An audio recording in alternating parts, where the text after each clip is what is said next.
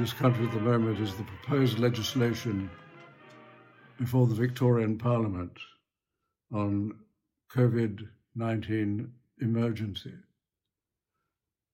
This would involve the appointment of authorized officers by the government and the indefinite detention of people without trial, without any judgment, all allegedly because of the current pandemic. These are extraordinary powers.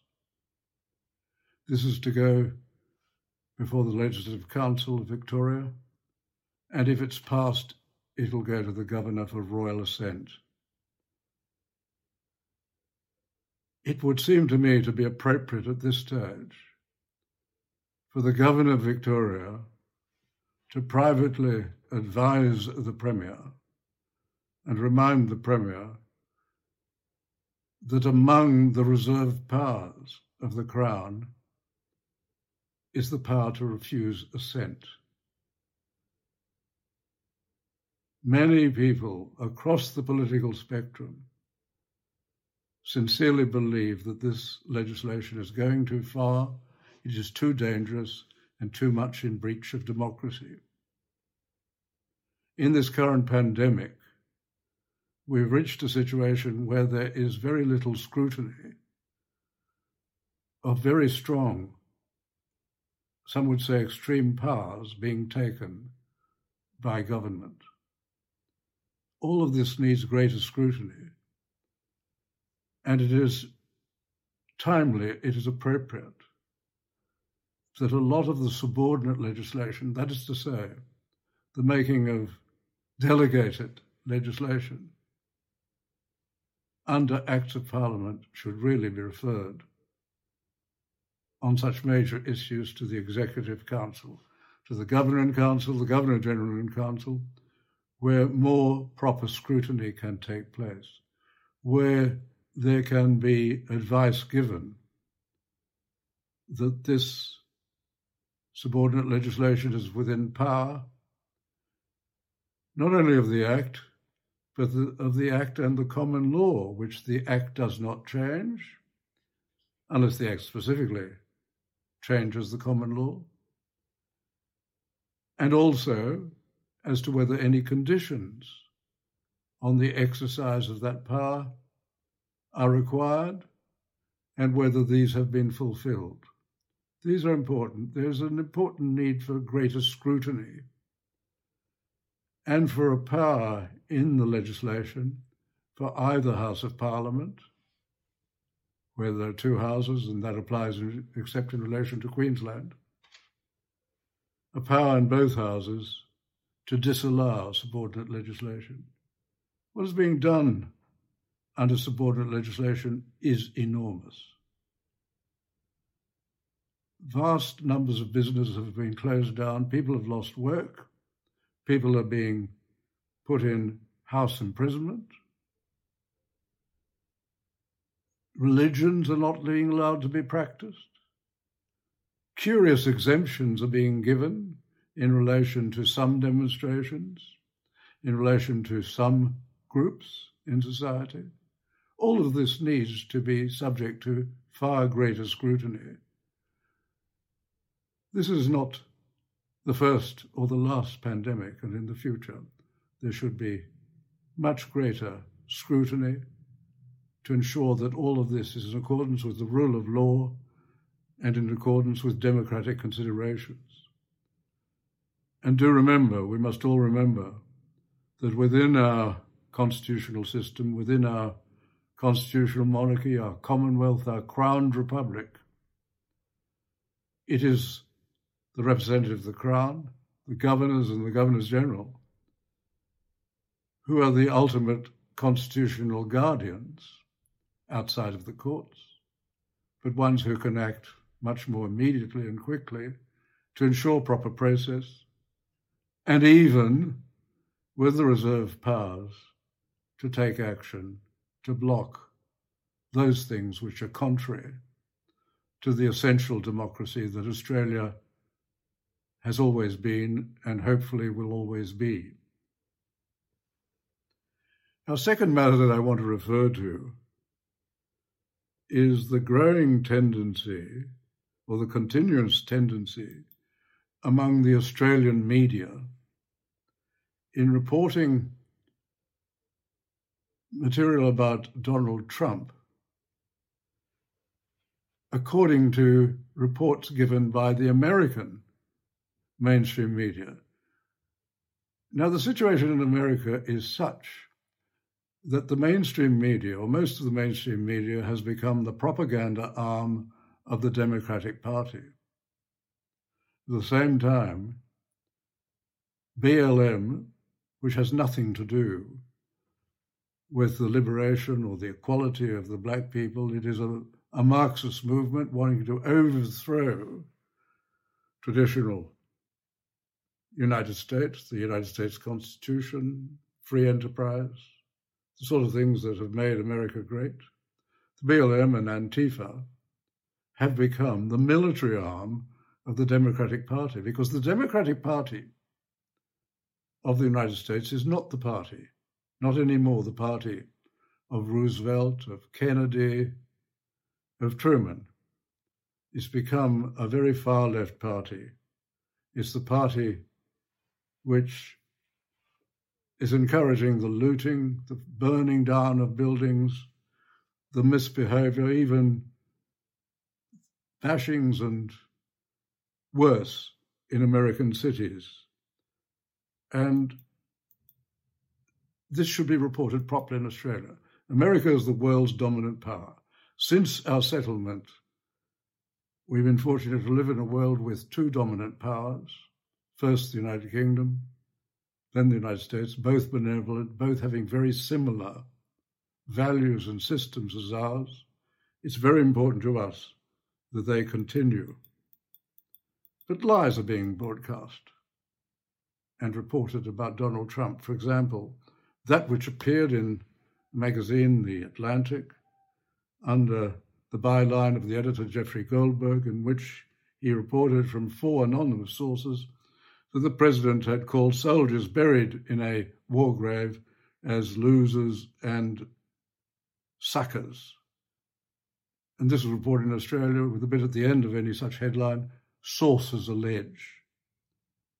This was a blatant lie from beginning to end because Goldberg did not bother, did not try to interview any of the almost 30 people who were present at the time of the 2018 visit of the President to France. And all of whom have come out and said those words were not said. He didn't interview the military, which have said the visit to the war grave was called off not because the president worried about his hair getting wet, but because flying a helicopter in that weather at that time would have been too dangerous and was not permissible. And in particular, Goldberg did not interview John Bolton, an enemy, an enemy of the president. He's written a book against him, who came out to and said, no such thing was said, yet it was reported here. We never report in Australia good things about Donald Trump, what he has achieved. It's always the bad things. And it's about time that the Australian press woke up to this. There is, for example, the the misreporting of Charlottesville. Charlottesville was a terrible riot in America where white supremacists, Ku Klux Klan people, and others fought with the far left. And the president said there are fine people on both sides. And Mr. Biden in his campaign has come out and repeated that and said, the president said there are fine people on both sides. He's therefore approved of the extremists. And that's been repeated over and over in the American mainstream media. But they all know, they all know that Trump, in that same address, in the same interview, said, I'm not talking about the neo Nazis and the white supremacists because they should be condemned utterly. The American mainstream media have allowed Biden to get away with repeating that. They haven't corrected it in their text. This has been carried over here, and it's wrong for the Australian media just to relay the rubbish and the lies and the libels being printed and broadcast in the American mainstream media.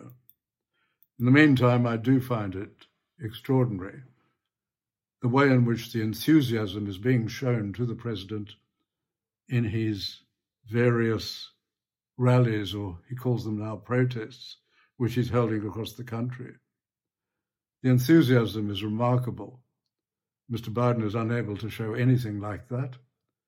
I saw one of his where there were six journalists all spaced and wearing masks. And Mr. Biden called for the teleprompter to be brought closer to him so he could read the answer to a question from a journalist, presumably without notice.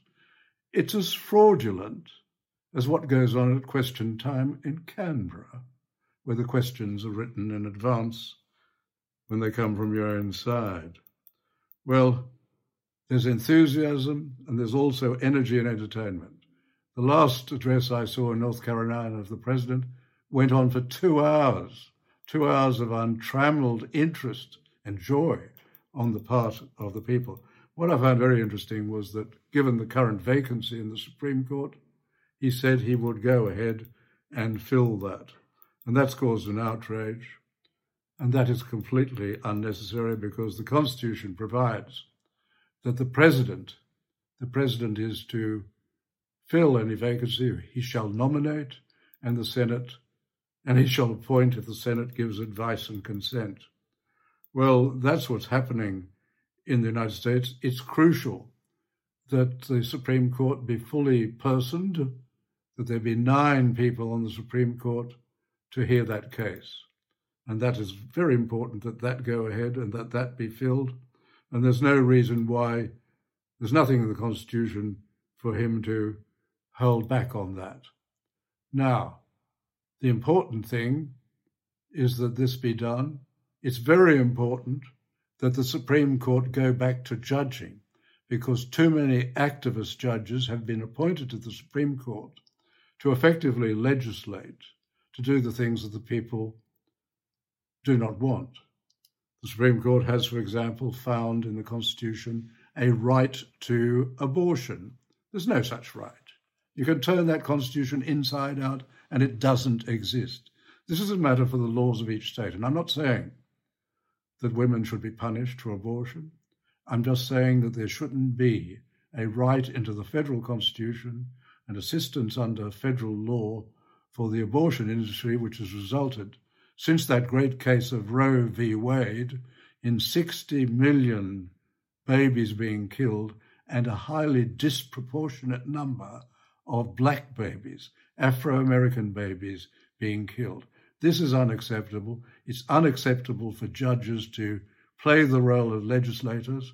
If that starts in America, as it has, it's caught in other countries, as it has been here, and judges start legislating when they're there just to judge on the existing law and not to say the Constitution's a living document and it means what we want it to mean. That is completely wrong. So it's very important that the President fill the space uh, on the court at the moment, the vacancy. is very important that the Senate go ahead and, if they wish, give the positive advice and consent and there are the numbers there to do that. Some senators, some RINOs, Republicans in name only, are saying, oh, it shouldn't be done in the last year. They're only going to help Mr. Trump in his campaign because this will bring out the evangelicals and the Catholics who are so opposed to a federal constitutional right to abortion. So, on that point, as I say, the whole purpose of this program is Take Back Your Country and uh, the ways in which Australians can assist in taking back their country from politicians who are not doing their job, who are not delivering, can be affected. There is a petition on this which sets out the solution for this movement. It's not a political party, it's just a movement for a proper review of the Constitution to make the politicians more accountable to the people.